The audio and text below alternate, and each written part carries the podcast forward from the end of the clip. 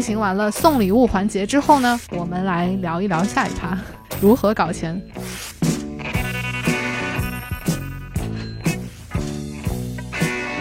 蒜苗现在是一个创业者，是一个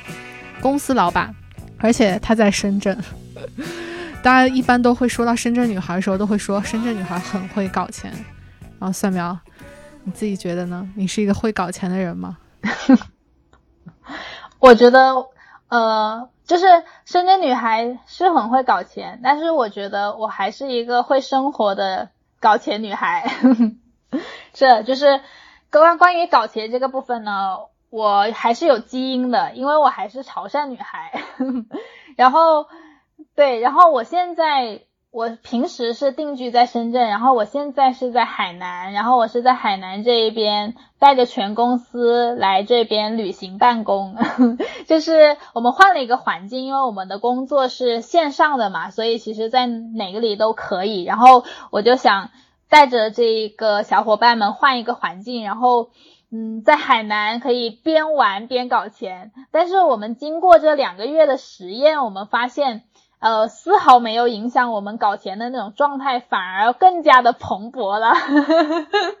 对我今天还发了发朋友圈，因为我呃来海南这一边，然后去把海南这边的别墅都看了一遍，然后今天我就在录播课之前，我就去看别墅了，然后我就发了朋友圈，我就说我说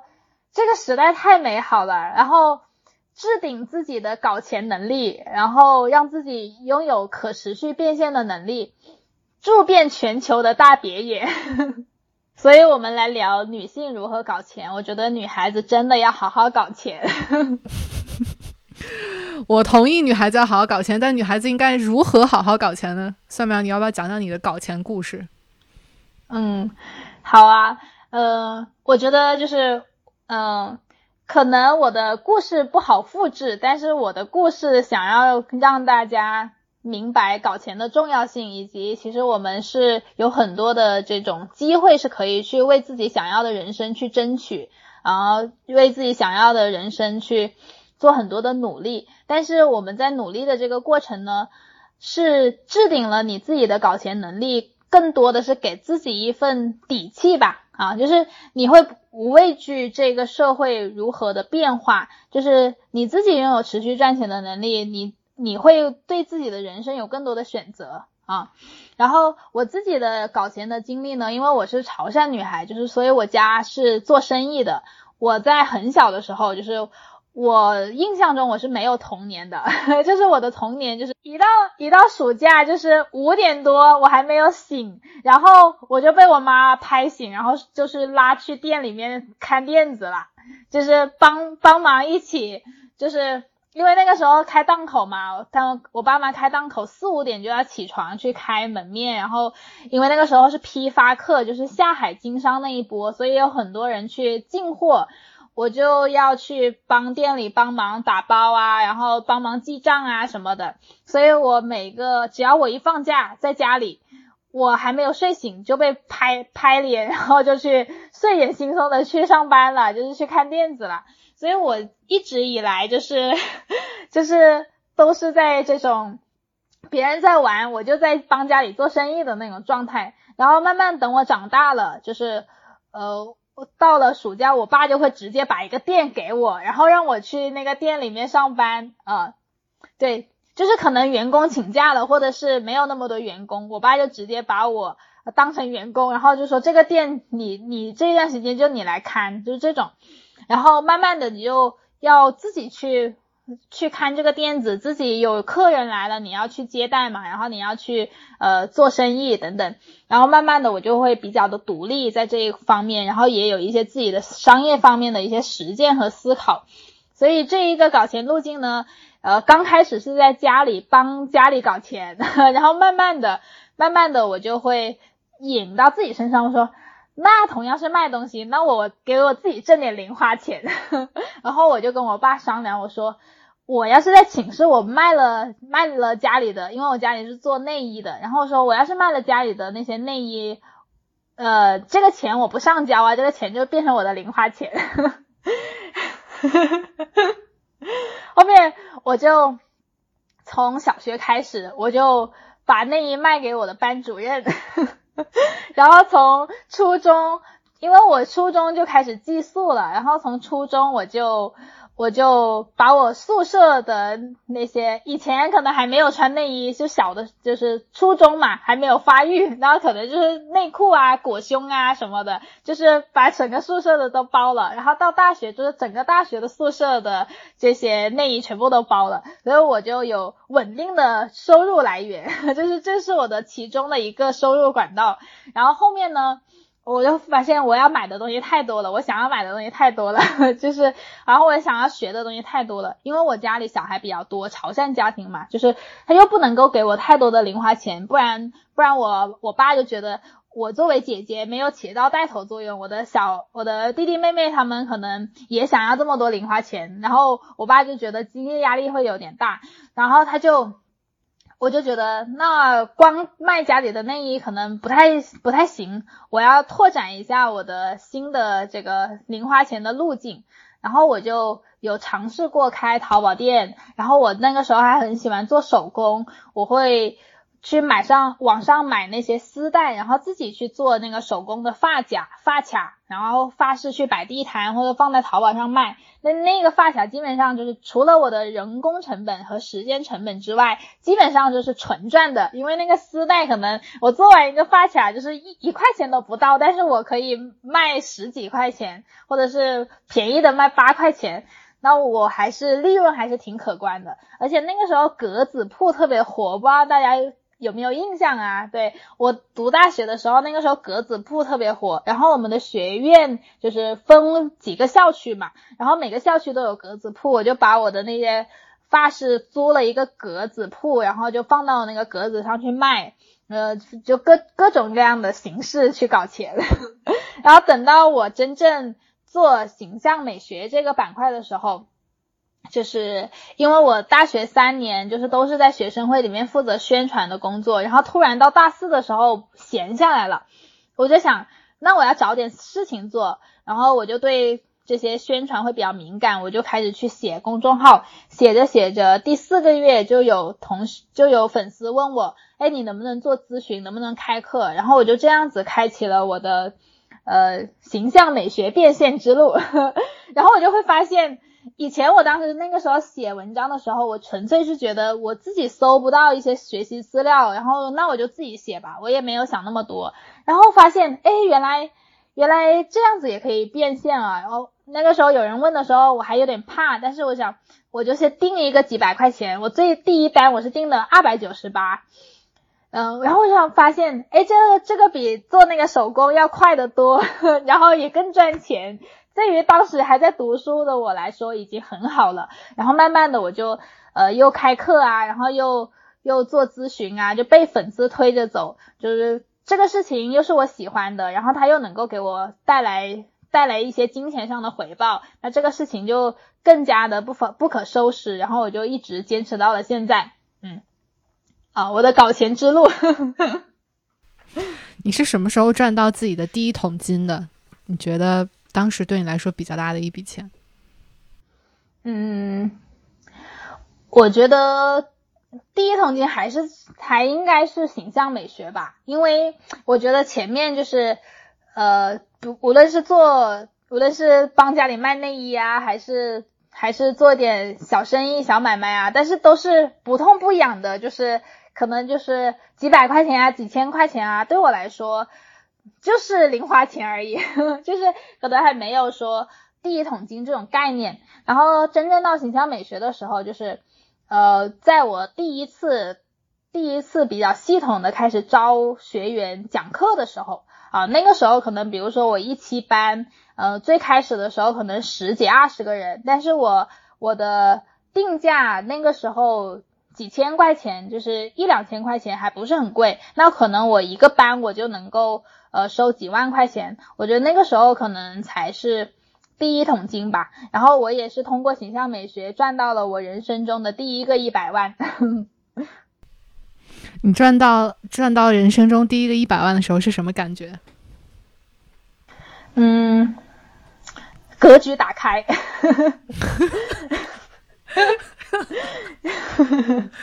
什么样的格局打开？就是。因为怎么说呢，就是其实我赚钱还挺稳的，就是我是一年一年，一年比一年多，就是可能可能这一年是呃十几万、二十几万，然后到三十几万，然后再到五十多万，再到一百万，就是我其实还挺稳的，所以真正到赚一百万的时候，我就没有特别大的感觉了，就是。因为也不是说一次性到手一百万，就是是可能，比如说这一这一段时间加起来一年一百万或者什么之类的，但是可能一边赚一边也花的差不多了，就没有那种 一百万的那种感觉，所以对我来说没有太大的感觉，但是有一种信念，就是刚开始会怕，就是会觉得，哎，我这个月我可以赚这么多，下个月我还能不能赚到这么多？刚开始会怕，会怀疑，然后嗯，心里没底，但是会发现一年过去又一年，然后每一年都在变多，我就很有信心和底气，我就觉得格局要打开，那我未来可能还可以挣一千万，然后两千万这样子。嗯，没问题，我觉得看你的朋友圈，我觉得你挣个几亿是没有问题的。你，你在这个过程中有什么呃跟大家分享的经验吗？嗯，嗯，呃，我觉得还是要去多尝试吧，因为大家看到的是我十八岁就找到了我的人生热爱，然后我一直在做我自己喜欢的事情。但是其实，呃，听我刚刚的分享，你就会发现，在我十八岁之前，我已经尝试了非常多的搞钱的路径了，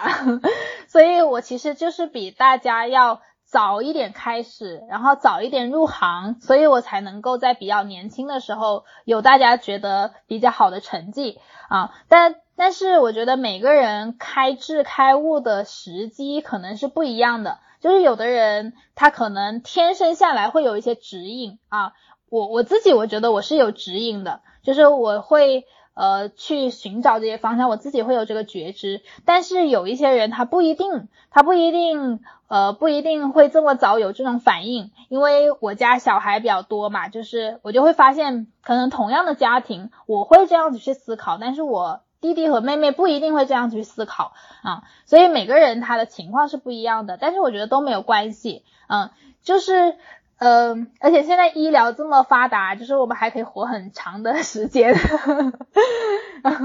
所以，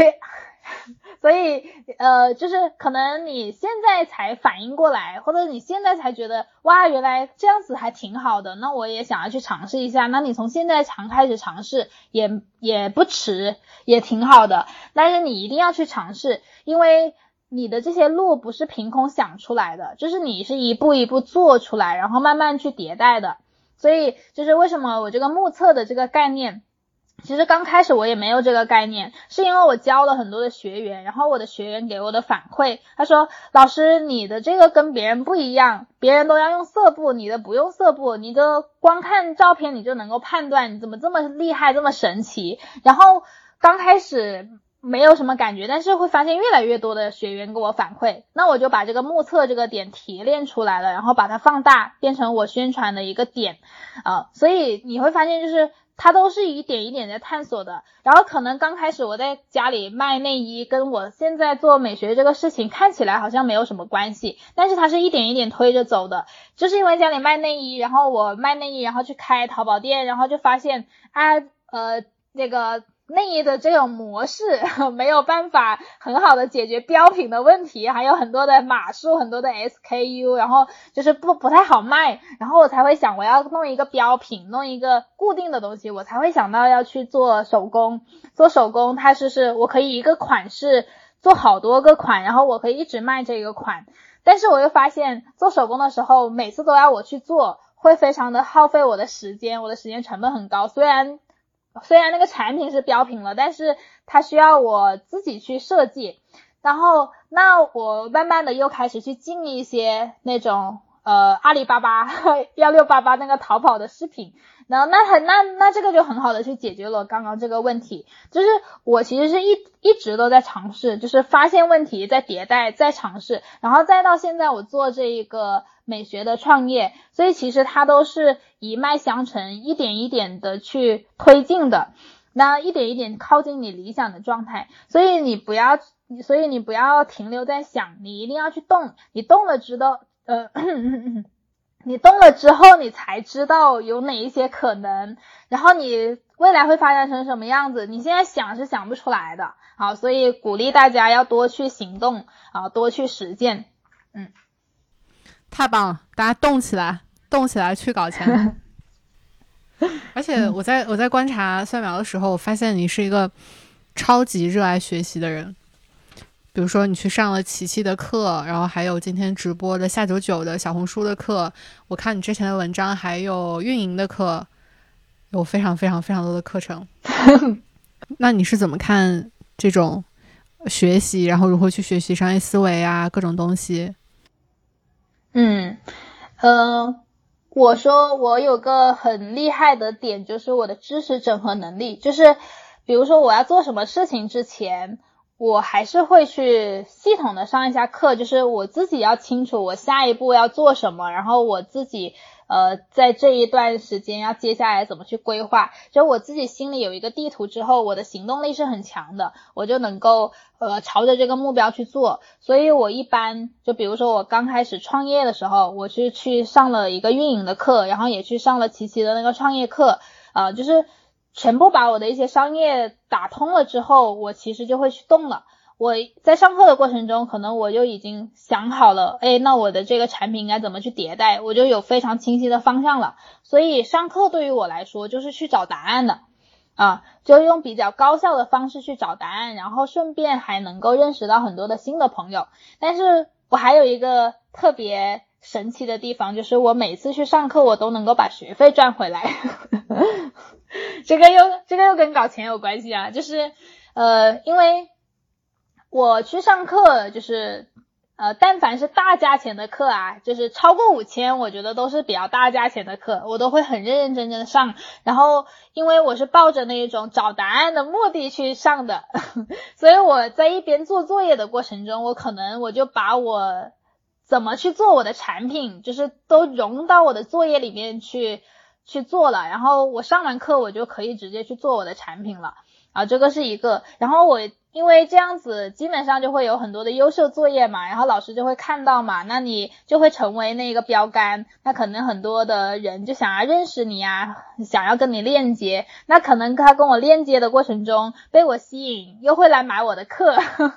所以就顺便就把钱赚了。然后还有还有的时候就是我也会有这个意识，就是。比如说，当我成为标杆的时候，我会通过写文章或者是我擅长的方式去把它放大。对，就像你看到我去报课，呃，报课就是琪琪的那个课，然后整个这个心路历程，我就是把它当成我的故事完整的经历写了下来。那一篇文章其实琪琪帮我转发了，然后润野老师也帮我转发了，然后。创业课的有一些同学和他们负责人也帮我转发了，然后光是那一篇文章就帮我带来了呃一百多个粉丝，就是直接加到我的私域里面来的。然后同时琪琪的微博还帮我转发了，因为我微博同步也发了，然后艾特了他，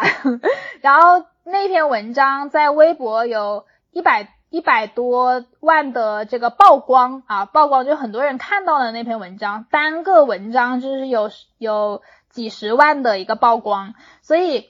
所以我其实就是，但是对于我来说，我就是把我的整个的学习经验和总呃过程总结下来，然后我的心路历程，我也是很真诚的在跟大家去分享我的一些成长，同时。呃，我也很感恩，嗯，我上到这个课给我带来的一些帮助。但是对对于老师们或或者是创始人，他们就会觉得，哇，那他们的这个课确实对我有帮助，然后他们也会很很喜欢，也想要去影响更多的人，所以就是互相成就吧。然后就是我会我我会做，就是我会通过这样子的一些方式，然后能够嗯。能够让我在上课的这个事情本身去做很多的增值，就是你要你自己也要去行动，在这个行动的过程中，你会有很多的反馈回来。嗯，太凡尔赛了，我的 贵的课程我都已经把学费赚回来了。对，而且，嗯呃，你去琪琪上课那个故事特别有意思。呃，我一直会记得这个故事，其实也是因为其中的一个关键点，就是说你当时花了四万二，然后刷了花呗去上这个课。你当时为什么能够下定决心，然后刷花呗去上他这个课？你当时的想法是什么？你怀着什么样的问题去找这个答案？嗯，首先，当时其实我是。疫情那一段时间，然后是我创业的初期，然后我其实是很相信我的直觉的，就是我的直觉告诉我我一定要去上这个课，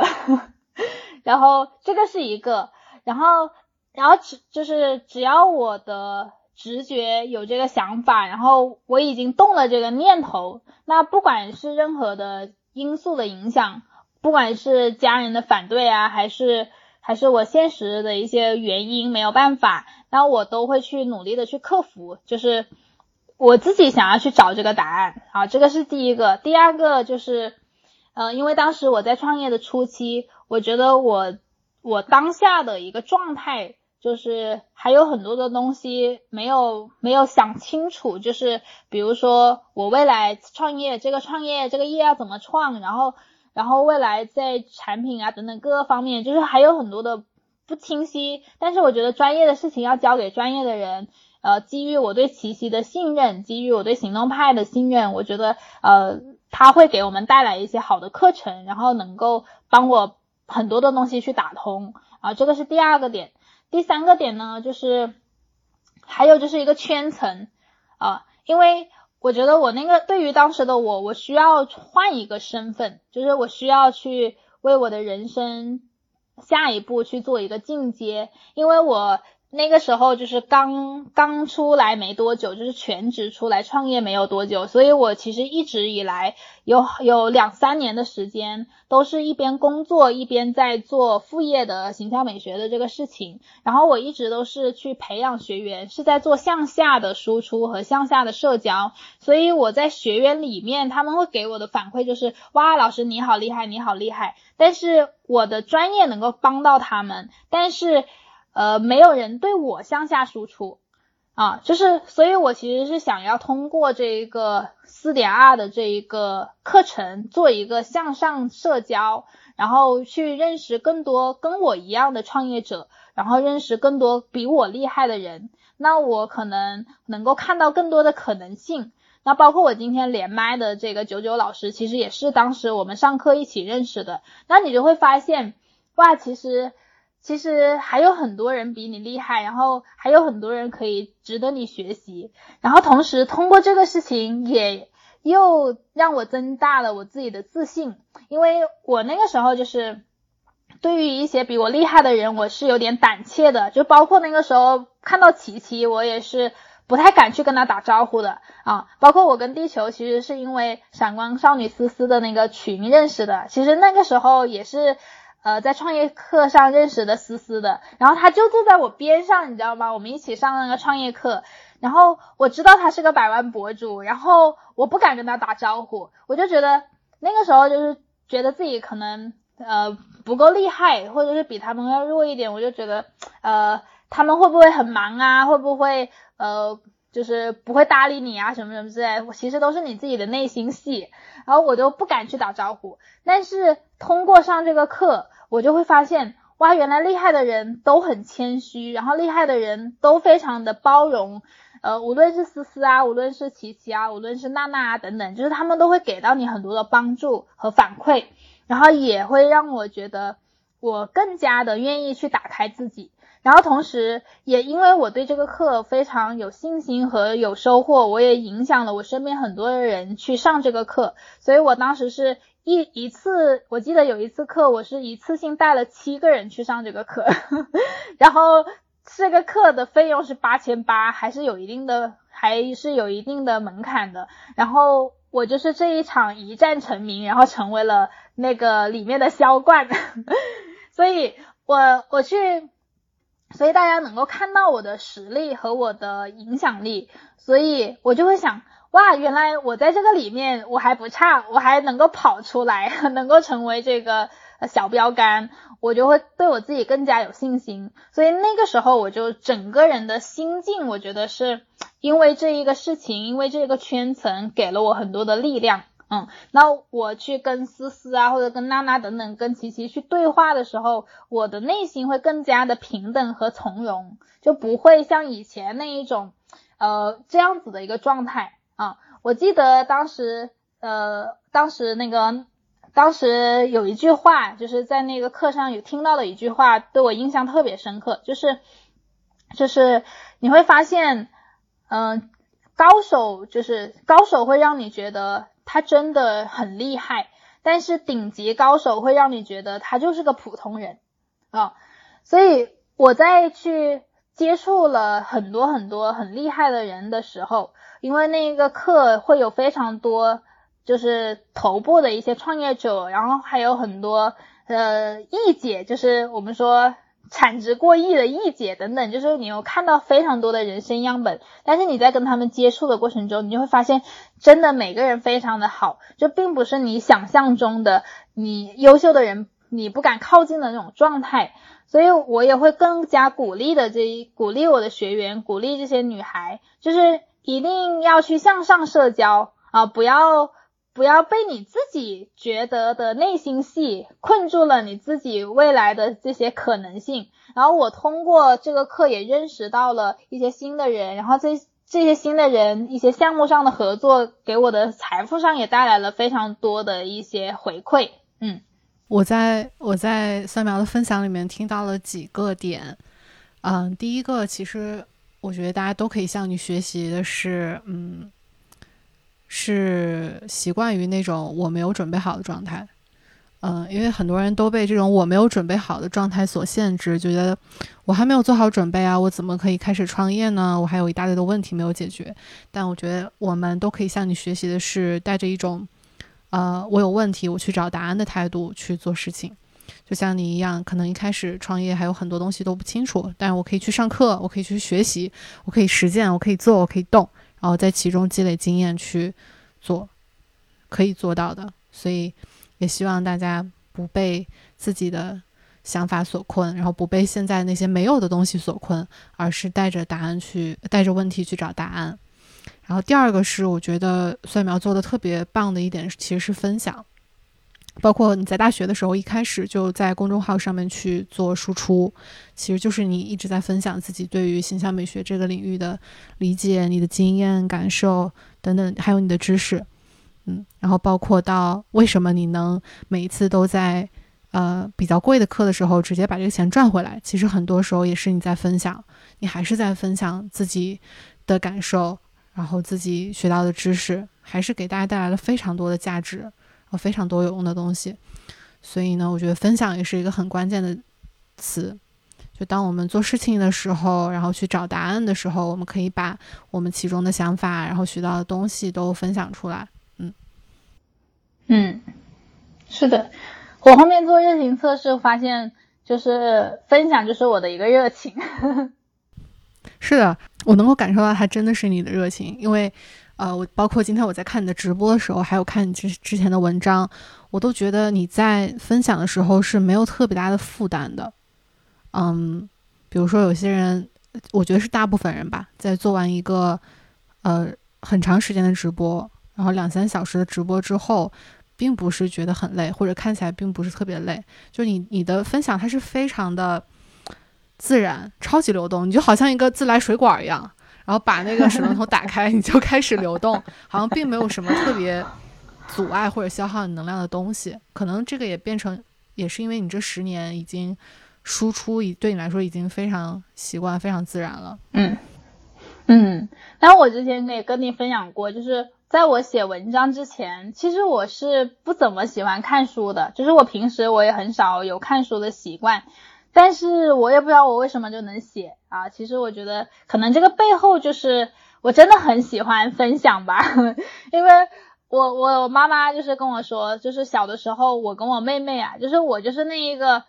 声音最大的，就是可能可能谁邻居家哪个臭男生打了打了我妹妹或者是怎么样，我就啪的一下我就去告状的那一种，就是没有，我就是完全藏不住的那种感觉，就只要我心里有什么事，我就想要说出来，就想要让大家知道我有什么收获，我就想要让大家知道，就这种感觉。太棒了，这也是你的天赋之一。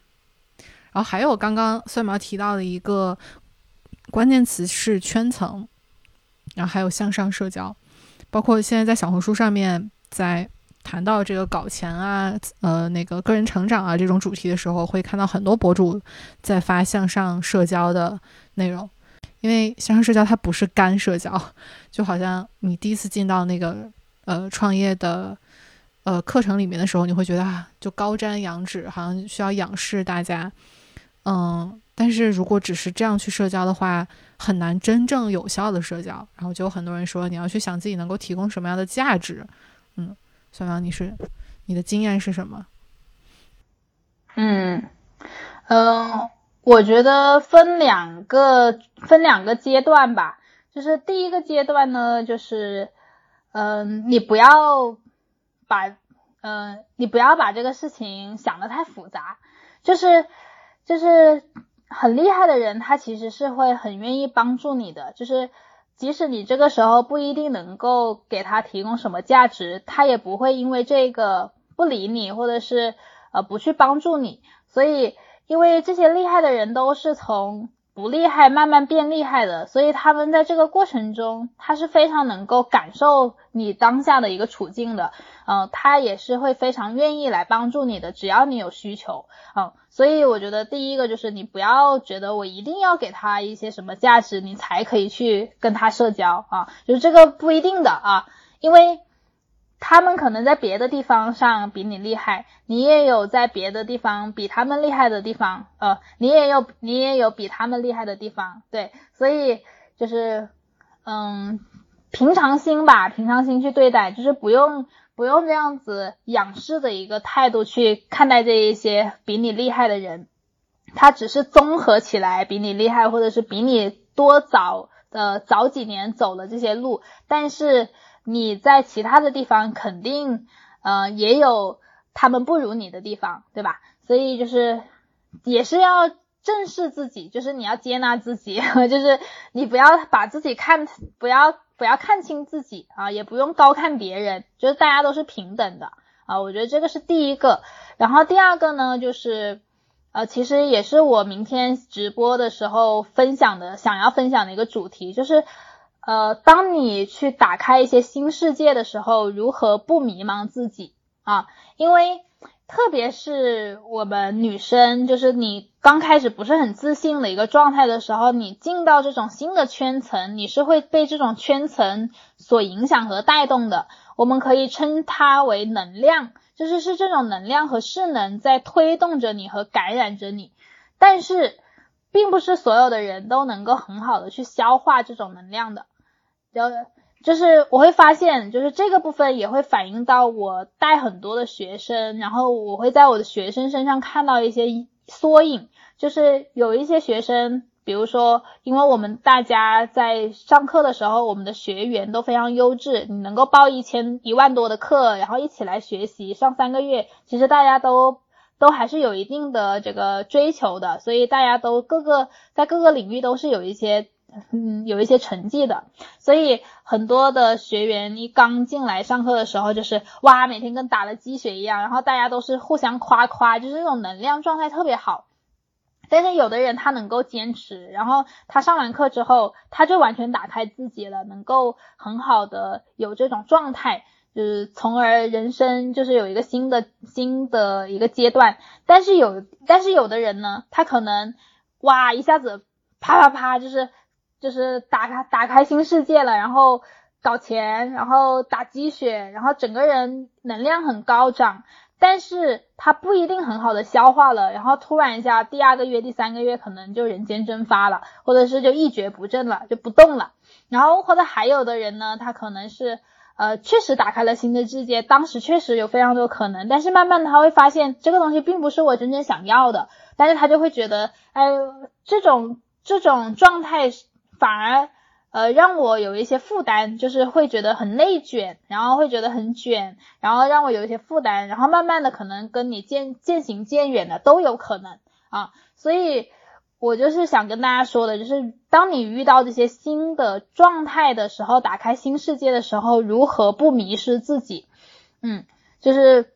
我们在向上社交的时候也会遇到这种情况。那我觉得核心的本质就是，你还是需要去体验，你要体验一下，你才知道你自己在这种状态下是什么样的状态啊。就是呃，因为我就是那一个第一类人，就是我是在这种状态，我能够很蓬勃的，然后。然后越越跑越快的人，但是有的人，呃，有的人，如果你觉得就是我们说，就山本耀司那句话，就说自我是什么？就是你要触及到一些事情，弹回来，呃，发生在你面前，你的当下的体验是怎样的，你才会更加了解自己。所以，我们很多的事情都是你的镜子，就是你在这个过程中，你自己要去体验了，你体验一下你自己那个。当下的感受是怎样的，你才会更加清楚你自己想要的是什么。嗯，所以你比如说你在向上社交的时候，这种能量和圈层让你觉得很不适，你并不是想要那种很很积极向上、很内卷的状态，那你可能你的价值观或者你的人生追求不太适应这种状态啊，那你按照自己的节奏走就好了啊，也不用迷失自己，就是也不是说一定要这么卷才是好的啊。然后，但是。呃，有的人他可能突然一下就消失了的那一种，那可能是你的心力还不够，就是你可能真的不清楚自己想要什么，然后你又你又看到别人很卷，你又很很迷茫，就是你又觉得啊，为什么我不能卷？为什么我我卷不起来？然后你可能就人间蒸发了，一蹶不振了啊！所以就是嗯，就是你自己要去体验吧。啊，然后你只有体验了，你才知道你最终想要什么啊。所以总结下来就是回答刚刚你说的那个问题，分两种情况。第一种情况就是大家都是平等的啊，他虽然比你厉害，那你也有比他厉害的地方，我们平常心去对待就好了。即使是再厉害的人也是人，就是正常的心态去对待。然后第二个就是真的让你进入到这种圈层的时候，如果这股势能能够影响你到你，那你就乘胜追击，好好的。在这种势能的状态下去，尽可能的放放大你自己，尽可能的去释放你自己，然后说不定这种状态能够呃让你更加丝滑的走到人生下一个阶段。然后如果你觉得在这种势能下呃不太适应，那你按照你自己正常的节奏走也是 OK 的。嗯，太棒了！我刚刚在你整段分享里面又感受到了两个关键的点，第一个点其实是觉察。我觉得你对自己的状态、对自己想要什么，以及对可能某一个环境的觉察，比如说他的能量状态啊的觉察，都是非常非常的敏锐的。而且你应该是在不自觉的一直做这样的事情，然后这样的觉察给了呃你很多的灵感，然后甚至也给了包括你刚刚说到的，在这个圈层里面，其实大家都是平等的，嗯，不需要去永远去仰视别人。我觉得这种所有的东西都。一部分来自于你的觉察，你对自己的感受、对自己想要的东西是非常的清楚的，嗯。第二个是想到了就去做，你的行动力非常的强，嗯，就是在你的觉察之后，你可能有了一个想法，或者是有了一种观察，呃，你会以你非常强的强的行动力去把它做出来。这个可能在你很小的时候就是这样，包括我在看你从大学到现在的呃公众号，因为刚开始你在还没有创业之前。大部分的或者绝大部分文章都是你自己去写的，然后自己找选题，自己来写，自己发布，而且你一直在做这个事情。你的行动力不仅是一个很爆发性的东西，就是你想到这个事情之后会马上先去做，然后在这个过做的过程中再去寻找呃一些可能需要改变的东西啊，或者听别人给你的反馈，比如说你以前的。呃，受众他们会跟你说你能不能开课，然后你就立马开课。然后有人跟你说，哎，你的这个系体系跟别人的不一样，你是目测，然后你就立刻把目测这个揪出来，变成你的核心的卖点之一。然后慢慢你又做的更时时间更长，然后慢慢再去把加更多杠杆，把这些东西做得更大。就我觉得很厉害，你的行动力。被你这么一说，好像是的。好的，呃，给大家总结一下啊，大家可以抄一下三苗作业。首先，第一个是要保持觉察，要非常的了解自己。然后，第二个是在有了觉察之后，想到什么事情就立马去做，嗯，就动起来。之前蒜苗也有在前面的内容里面说过，动起来做事情。第三个就是在做的过程中，呃，你产生了问题，然后就去努力的找答案，嗯，找到那些已经有结果的人，去向他们学习，把这个问题给解决掉，干净利落。然后第四个就是分享，你会发现蒜苗在做所有的事情，从觉察到行动到解决问题的时候，他全部都在分享，嗯，从一开始就在分享自己所有的觉察，然后分享自己的呃学习过程，然后分享自己的结论。然后甚至把所有的东西都幻化成了自己赚钱的方式，就开发一个课程等等的，非常厉害。赚钱四步走，搞钱四步骤。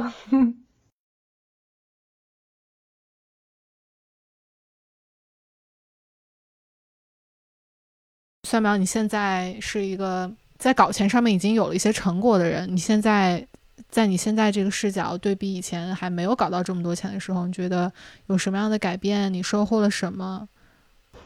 我觉得就是我自己可以自由的去选择我的人生吧。啊，因为就是说实话，就是潮汕家庭还是会有一些传统的。就是虽然我爸还是比较开放的，但是他在他不自知的。他在他不自知的一些方面，还是有很根深蒂固的文传统文化的影响的，啊，所以无形中还是会有一些压力的。但是我其实，嗯，能够理解，然后也能够接纳，但是我也会按照我想要的人生去做选择，嗯，所以在这个过程中，就是我会打破了很多。潮汕的一些传统，包括我家里的一些传统，然后去，嗯，真正去选择我自己想要的，所以那钱当然就是一个底气了，就是能赚钱当然是一个底气，因为我从我毕业了之后，除了跟我爸拿了两万块钱买电脑之外，我就没有再向家里要过一分钱了啊，因为，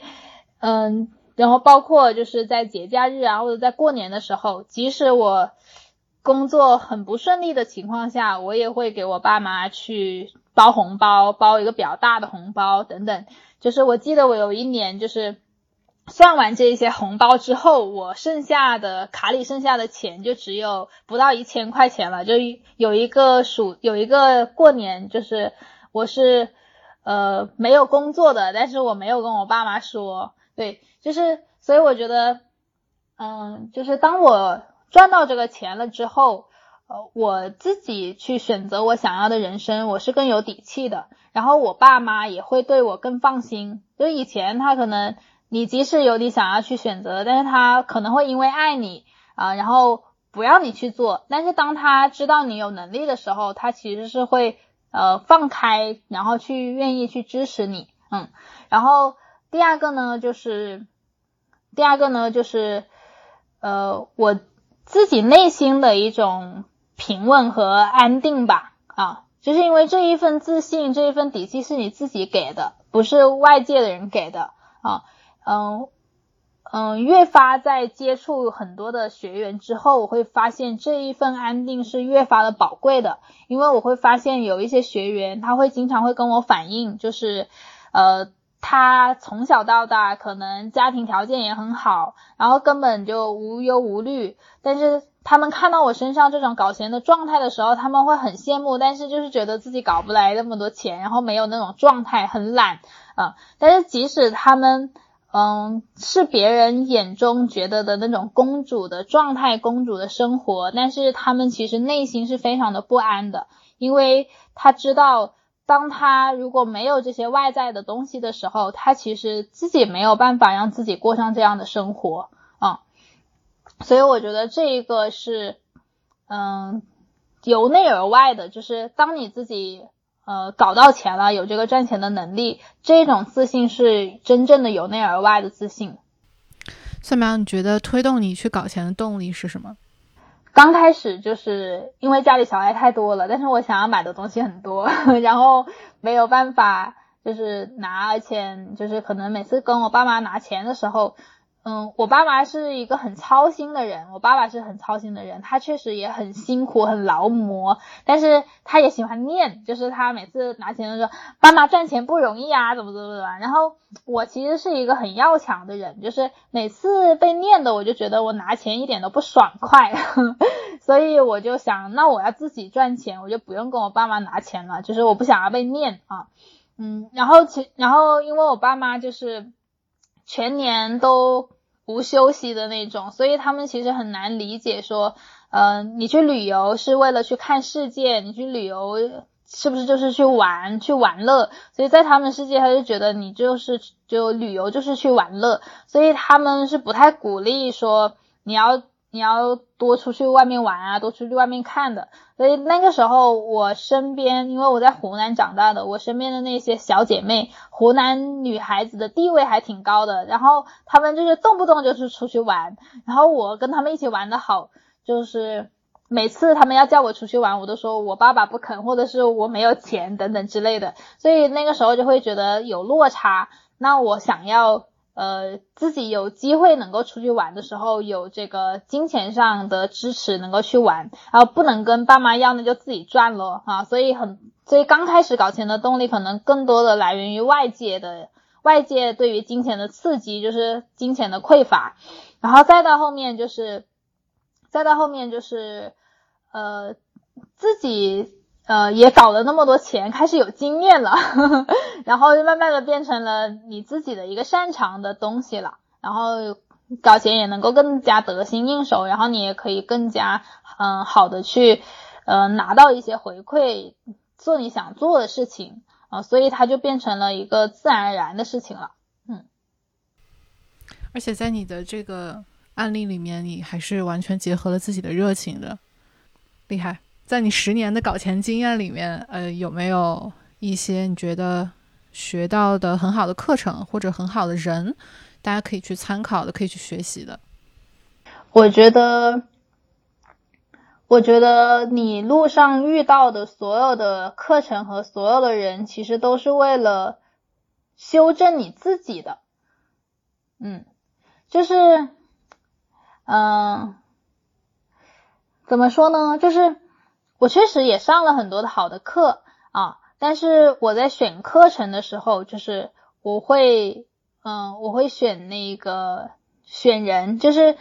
嗯，比如说，因为当你不知道你要选什么课，或者是当你不知道要去，呃，上什么课的时候，其实你就去选人，哪一个创始人或者哪个老师让你觉得是你想要成为的人，你就去上课就好了，因为你能够。喜欢他，其实背后是你的价值观在投票，就是你可能喜欢他的生命状态，你喜欢他的长相，你喜欢他的那种感觉，那冥冥之中可能他肯定是有一些吸引你的地方，跟你相像的一些地方的啊。所以如果要给大家分享一些选课的技巧的话啊，你就是按照这一个方向去选，我觉得大差不差。嗯嗯。那从你自己出发，你作为一个现在大家可以去学习的对象，觉得有什么你想跟大家说的话，跟大家传递的经验？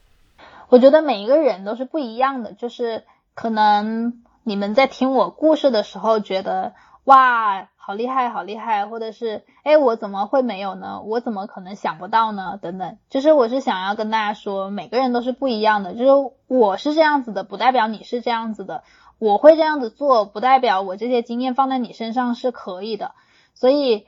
嗯，更加建议大家的是，你要去找到你自己啊。那无论是通过什么样的形式，但是，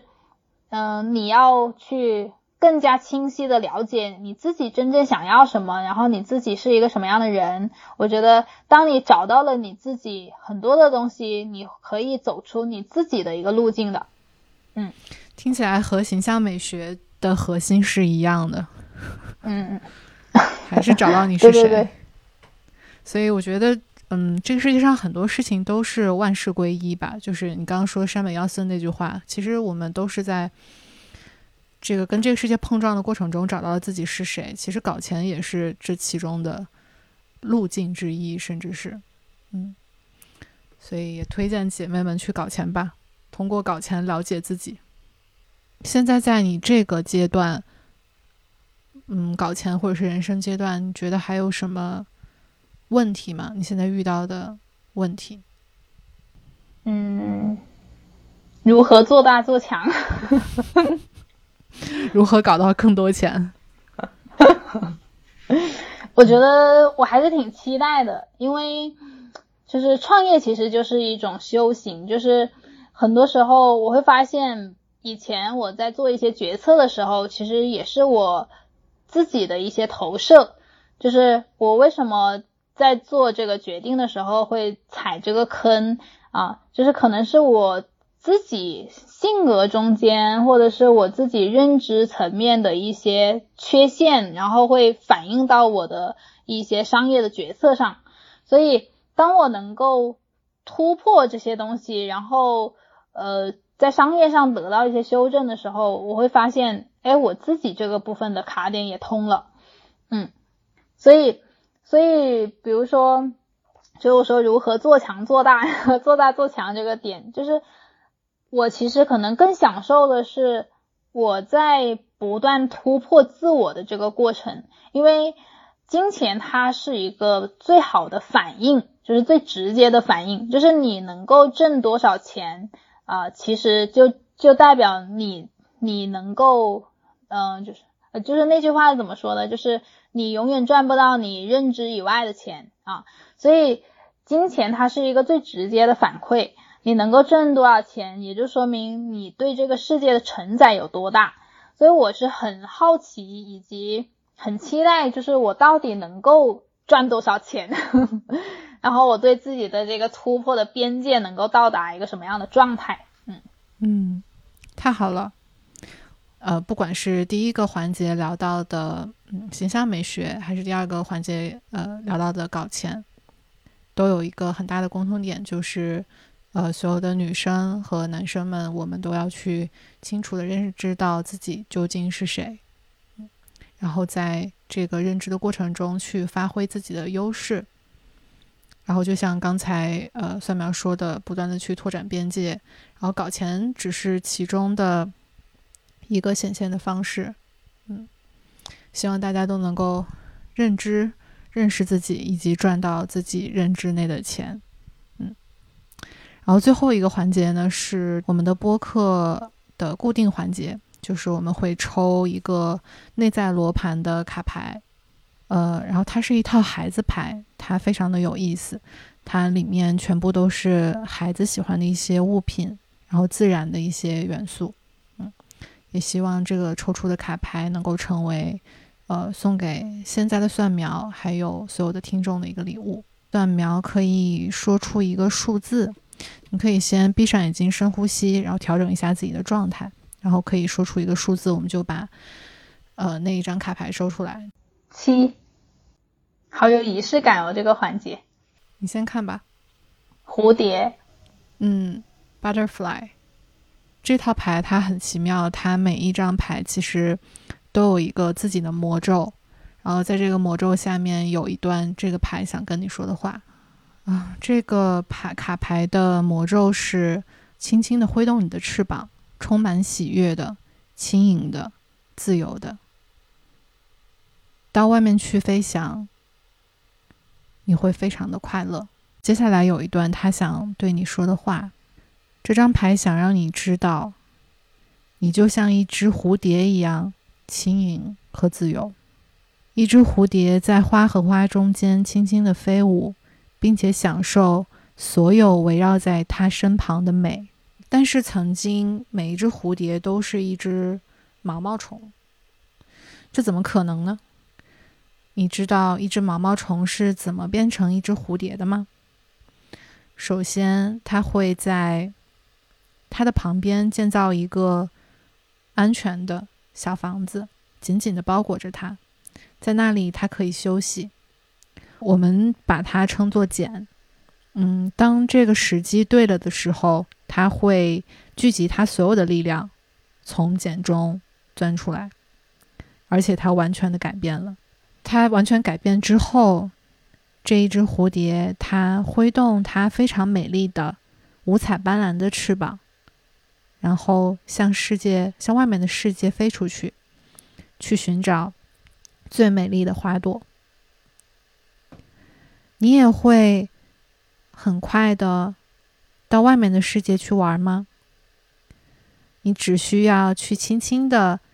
摇晃你的手臂。就像一只蝴蝶，它在扇动它的翅膀一样，然后去享受你看到的所有的事情。每一天都是新的一天。嗯，我觉得跟我想要的状态很像，所以也希望这只呃蝴蝶的卡牌能够成为这段时间送给蒜苗的礼物。然后也希望它能够成为听到这些播客的人的礼物。希望大家都能够像蝴蝶一样破茧破茧成蝶，然后自由的在世界中飞舞，去看到所有的美丽。嗯，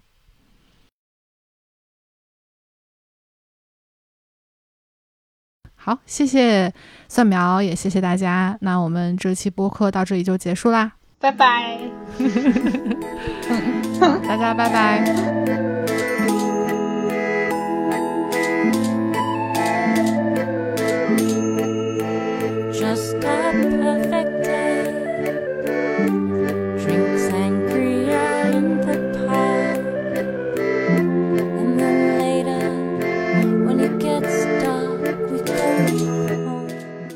在你朋友圈里的热情测试，你只写了第一大热情和第四大热热情，被你遮起来的其他三大热情是什么？我的我的第一大热情是我在一个优美的环境下活得很自在、很高能，跟着灵感走的状态。第二个热情是我享受完整完整时间一个人写书，然后写作，分享我想分享的一切。呃，然后第三个热情是我正在享受灵灵魂伴侣般的爱情，我与伴侣共同进步，我很心安的在呃，我很心安的一直他在身边陪伴着我，嗯，然后这是第三个热情，第四个热情是我是一个有影响力的形象美学行业的大师，扛起这个时代的行业大旗，啊。第五个热情是我们全家都过着幸福的生活。过年的时候，我们各自带着伴侣和小孩围坐在一起，欢声笑语。然后我是他们的后盾。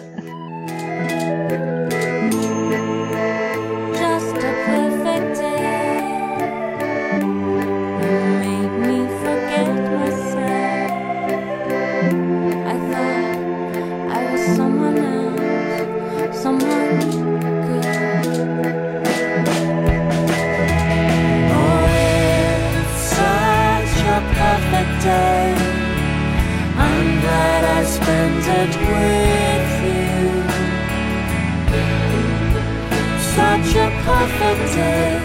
You just keep me hanging on. You just keep me